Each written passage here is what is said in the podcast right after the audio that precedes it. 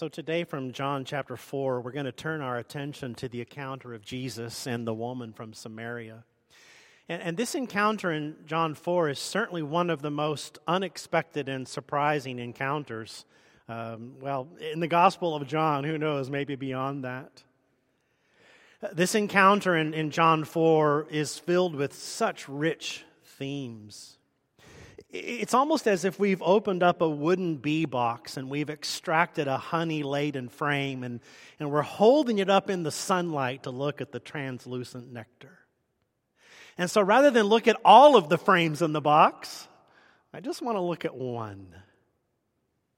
This morning, what I want us to do is I want us to just consider the circumstances and events which led to this encounter with Jesus. I want to look at the specific decisions that were made for Jesus to meet this woman at the well in Samaria.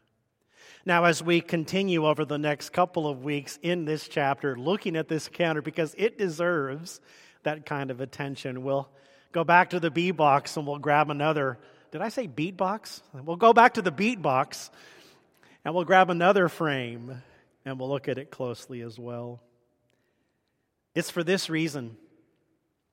The Jesus that we meet at the well in Samaria is the Jesus we all need to meet. So let's look at what led him to this place. Now, some people say that these uh, decisions, these series of events, that they were part of a calculated, carefully designed plan. Others say they were a series of unconnected random events I would say it doesn't really matter. Because there's beauty and there's brilliance in both of these options. And so, from verses 1 through 6 this morning, we're going to consider this main idea that this encounter with Jesus invites us to encounter him in unexpected places in an unexpected way. Let's pray together again. Father, now as we open your word, would you meet us here? Would you meet the hearts that are weary looking for water, and would you give us life? Would you meet the hearts that are struggling because they've tried to live by their own way of life and it just hasn't worked out? Wherever we meet you, wherever reason we are meeting you today, we pray that you melt the clouds of sin and sadness, that you drive the dark of doubt away. Open our hearts and minds to understand the truth you have for us. For we pray in the blessed name of Jesus. Amen. Now, let me read to you from John 4, just the first six verses. Now, when Jesus learned that the Pharisees had heard that Jesus was making and baptizing more disciples than John, although Jesus himself did not baptize, but only his disciples, he left Judea and departed again for Galilee. And he had to pass through Samaria. So he came to a town of Samaria called Sychar, near the field that jo- Jacob had given to his son Joseph. Jacob's well was there, so Jesus, wearied as he was from his journey, was sitting beside the well. It was about the sixth hour. This is God's word. Now, in the opening verses here in verse 1, we discover the extent to which Jesus is actually trending. I mean, the latest polls show him polling significantly higher than John the Baptist. The religious leaders are concerned about what the people think about Jesus. They're willing to admit that he teaches as one from God. They're willing to admit that he does things as could be done by only one who comes from God, but that's as far as they're willing to go. And so it's a little concerning to them. They're getting concerned that Jesus is growing in popularity. See, apparently, the latest edition of the Christian Chronicle has come out. And in the Christian Chronicle, it's reported that Jesus has baptized more people than John the Baptist. And I realize that's really an inside joke. But the Bible is telling us that the, the religious leaders, they're concerned because Jesus is baptizing more people than John the Baptist has baptized. That's fascinating to me. Like, who's keeping count?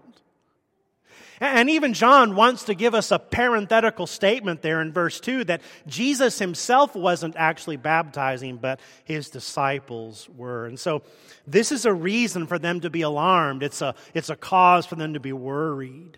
Now, it is such a fun sentence in verse 1. I mean, look at it again in your Bibles. Now, when Jesus learned that the Pharisees had heard, we're right back in junior high. That's exactly what this is, right? Well, I heard that he heard that you said, that she said, that you said about me. And I, I mean, that's what's going on here. When Jesus learned that the Pharisees had heard, and so this prompts in Jesus a decision. He's going to do something because of what he learned that the Pharisees had heard. And so, aware of this, that, that, that he's facing this scrutiny, that he's facing this pressure, in verse 3, we learn that Jesus has decided to leave Judea and go to Galilee. He's decided to leave and escape away from the pressure of the people, from the scrutiny of the Sanhedrin. Now, this is the first decision that Jesus makes in John 4 that it was time to leave Judea and head for Galilee. So Jesus gathers up the 12 disciples and they put Rascal Flatts in the soundtrack, probably an eight track. And while they're trekking along the trail, you can hear the song, Life is a Highway. I want to walk it all night long. Which leads us to the second decision that Jesus makes. We pass by it almost quickly as we read these verses. A lot of times when we get to John 4, we want to get straight to the well. We want to get straight to the conversation that Jesus has with this woman, and we, we miss a couple of things. And so in John chapter 4, it leads us to the second decision Jesus makes, and that's the choice of route to travel, which makes us pause just a second for a geographic note. This geographic note is brought to you by the National Geographic Foundation that reminds you to visit their world renowned archives in the Josh Zahn building on Pickwick Park Place. I realize now that I didn't load the map that I was going to show you. so we're going to play weatherman, right? Okay, so imagine that the bottom of the screen here is Judea. Okay? And the top of the screen is Galilee. Now, Judea is just a region. Okay? And Galilee is just a region. So, Jerusalem is a city in Judea, and Sychar and Cana, for example, in Galilee is just a city in Galilee. So Jesus is deciding to go from one region to the other. Now, there were at least three routes that you could travel back then. If a, if a person was traveling, whether it was a pilgrimage on their way to Jerusalem or whether it was somebody headed to Galilee, there were three ways that you could travel. Uh, one way was a short way, and one way was a long way. Now, the, the long way to get to Galilee, the region of Galilee, it was about a five to seven day walk. So this is a, this is a pretty significant commitment. And, and this route, it would require you to cross the Jordan River. I'm bound to cross. And then you would travel on the Transjordan Highway through the Gentile territory. But right before you got to the, to the, the, the, the Sea of Galilee, you'd have to cross back over the Jordan again. So you got to cross the river once, travel that highway in Gentile territory, and cross Jordan River again in order to get to your destination if you were going to somewhere in Galilee. So about a five to seven day walk. Now, there was a short way to go as well. And this walk was about a three day walk. It was more of a straight line right up through the middle of the TV. So, what's the problem here? I mean, why are we even talking about this?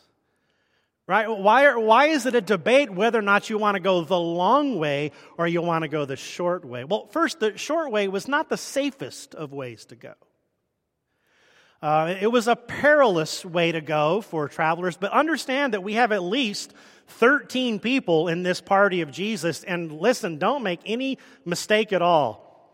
Some of these disciples know how to handle themselves, right? They know their way around a dark alley. Uh, but there's another problem with the short way, and that the short route takes you through Samaria.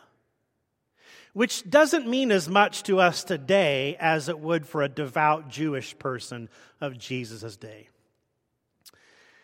Now, let's look at it this way.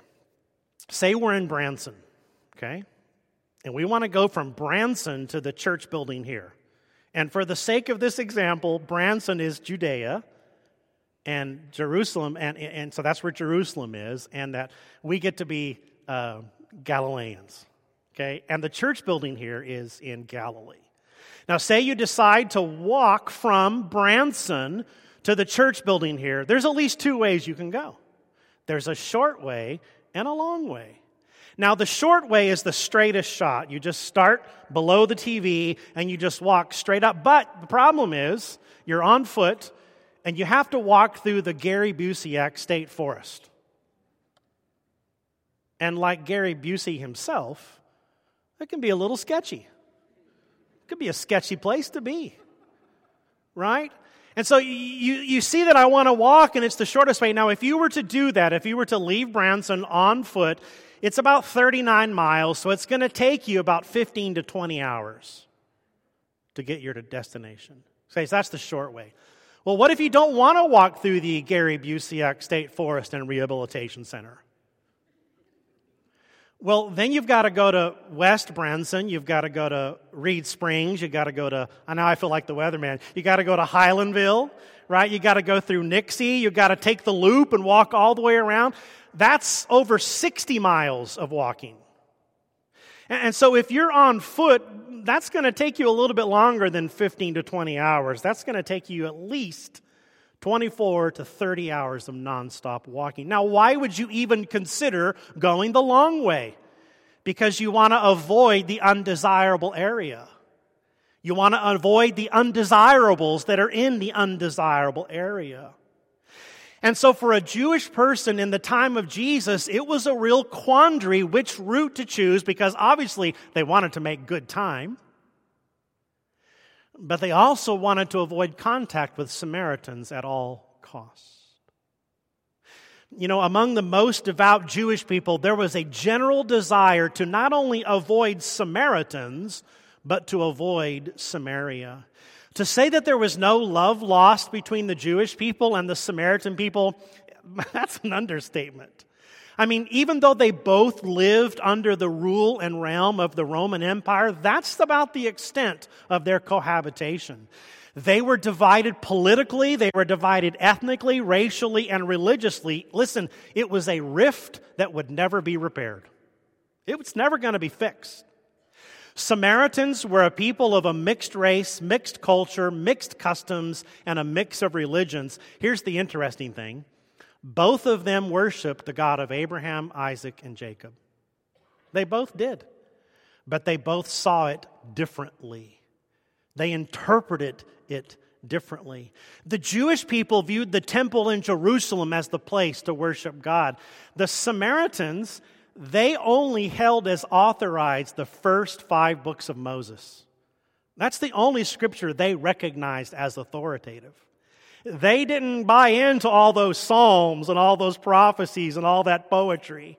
And so they viewed the place to worship God was Mount Gerizim, which overlooks the city of Shechem. So they're both, they're both looking at the same God. They're both reading somewhat the same scriptures, but they've come away with it with different interpretations. And neither one of them is going to budge. And so, this reading of the Bible that way, only the first five books, it led the Samaritans to, theologically speaking and literally speaking, camp in this area near where God, where Abraham first built an altar to God. So here's two groups of people they disagree on politics and policy. They disagree on culture and the creative arts. They disagree on religion and theology. They disagree on everything, so much so that even the Jewish people thought of themselves as more superior and avoided Samaritans at all costs. So it's really interesting, and we have to pay attention every time in the scripture you see that Jesus, when he's teaching or telling a story, he makes the Samaritan a hero. It's fascinating. Now, the historian Josephus tells us that under the right situation, given the right scenario, a devout Jewish person would cut like mad through the shortest route. It's a bit like trying to go through a large metropolitan city and you got to go right downtown through it. Roll the windows up, kids. We're going through. And so on occasion they would do this. But there's something that you need to see in verse 4. See, John tells us, and look at this phrase, and he had to pass through Samaria. He had to pass. Where none preferred to pass, none shall pass. Jesus chose to pass. What John is trying to tell us here is that Jesus is compelled to pass. He's compelled to take this route, to go this way on his way to Galilee. And because he is compelled to do this, he arrives at the well of Jacob the moment before a Samaritan woman comes at a precise moment to draw water. So here you have these two decisions, time to go, the route that we take, and you have this woman making her own decisions, and both of those decisions collide there at the well. Have you ever experienced such a random encounter at such a random place and such a random time of day. Has that ever happened to you? Okay, so several years ago, back in the summer of 2018, Beth and Madison and I, we decided to take a road trip and go visit our son Reese in Idaho. Uh, Reese was in Idaho and he was working on a grouse. He's a wildlife biologist and he was working on a grouse research project. So we decided to take a little drive and go see him. Reese and his coworkers had gone into town one fine Easter Sunday to pick up some chicks. They bought some chickens. You know, chicken chicks. Peeps? Baby chickens? I said, Why'd you buy the chickens? They said, Oh, we thought it'd be fun to have eggs. You're a what? Do you know how long it takes for chicken? Anyway, different story. Because we were driving there and driving back, Reese asked us, Can you take my chickens back for you? Yes, Alex, I'll take bizarre, take care of my animal requests for my children for $1,000, please. Ryan, did you ever do this to your parents? Did you ever do weird animal things? I mean, I thought it maybe was something with wildlife biologist. Well, see, his research assignment was ending in July, and he was going to meet us in Mexico for our mission trip. And it's not like you can just slap a vest on a chicken and call them support animals and put them on a plane. But I bet you somebody's going to try at some point. Anyway, so we took the pet carrier with us. We drove from Idaho to Missouri, and we we, we drove there and we drove back from Idaho to Missouri with two chickens in tow. Now, we had several stops along the way, so we weren't going to rush our trip home because we thought this would be a good opportunity to stop and see some of the good high culture things in South Dakota, like Wall's Drugstore, Mount Rushmore, and the Corn Palace. Right? When in Rome. We had no set schedule no immediate itinerary. We would drive, we would see things, and we would stop where somewhere for the night. Okay, so all that to say this. We arrive in northern Missouri on a random day in June at a random time. We pull into a random gas station in a random town. I'm filling up the truck and I go back and I'm checking on the chickens. Every time we'd stop, I'd give them some water. Chickens travel especially well, by the way, just in case you're wondering and I'm seeing if the ladies need to stretch their legs or they want anything from the store, and the chickens said no. A woman filling up her car two pumps away from us notices that I have a crate in the back of the car, and she comes over and says, Hey, what do you have there? Oh, we start telling her the story. Our son's a wildlife biologist, and we're bringing his chickens back. She goes, No way. I'm a wildlife biologist. And I often carry animals around with me in my car as well. She says, I work for a local company here in town doing research. We said, Oh, what's the name of the company? And she gave us the name of the company, and I said, No way. Our son has just applied to work for this company for his next project. She says, Oh, yeah, what's his name? And we told him, her, his name, and we said our goodbyes, little peck on the cheek. And we went on our way. And a few days later, Reese called us and says, Hey, I got that job in northern Missouri. Random town, random time, random gas station, random woman. That lady that we met, she was the project manager in charge of hiring and hired him. Which proves once again that it's not who you know, it's who you can get to drive your chickens home for you. so, listen, it's really wonderful to see these moments of time where God is at work. But God is no less at work. He is no less working for our good. He is no less with us, even when we can't see and even when we struggle to see. But there's a harder truth that we all have to accept. God is no less for us. He is no less with us. He is no less working all things for our ultimate good when things don't work out as we expect. And this is the real power of meeting God in the unexpected places of our life. You see, in these opening verses of John 4, we see two decisions that Jesus made. First, he chooses to leave Judea and go to Galilee. And second, he chooses the road to pass through Samaria. And he walks all morning long and he meets at the well of Jacob, this precise spot in the middle of the day to meet a woman. These two decisions, these two choices, they put him into the path of the woman from Samaria. An unexpected encounter in an unexpected place. Commentaries pay a lot of attention to what Jesus is doing here. They're asking these two questions Is this a divine appointment or just an opportune moment? Yeah, there was another way to go. Sure, there was a different day he could have left. Sure, there was a different time he could have traveled. Don't get wrapped up in the madness of things you should have done or shouldn't have done. Don't beat yourself up about, boy, I wish I could make this decision over again. Man, if I'd just done this, if I'd, if I just done that, as if you've missed some kind of opportunity, because we don't believe a God who can only work things for good, who is only with us and is only for us if we make the right choice. That's not the God that we believe in. We trust a God who can work through any choice we make, even when the choice doesn't seem like it was the best choice, even when the choice is a bad choice. That's the kind of God that we serve. That's the kind of God we believe in. That's the kind of God we trust in, who is for us, who is with us, who is ultimately working all things for our good. It breaks down this idea, meeting God in unexpected places, in unexpected times. It breaks down this whole notion that the only place that you can meet God is here in this building. I mean, don't get me wrong. We'd love for you to meet God here.